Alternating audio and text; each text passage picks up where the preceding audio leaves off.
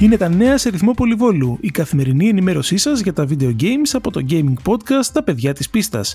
Στα μικρόφωνα ο Τίμος Κουρεμένος και ο Πέτρος Κυπουρόπουλος από την Αγγλία. Η Microsoft ανακοίνωσε τους τίτλους που θα προσθεθούν μέσα στις ερχόμενες εβδομάδες στο Game Pass.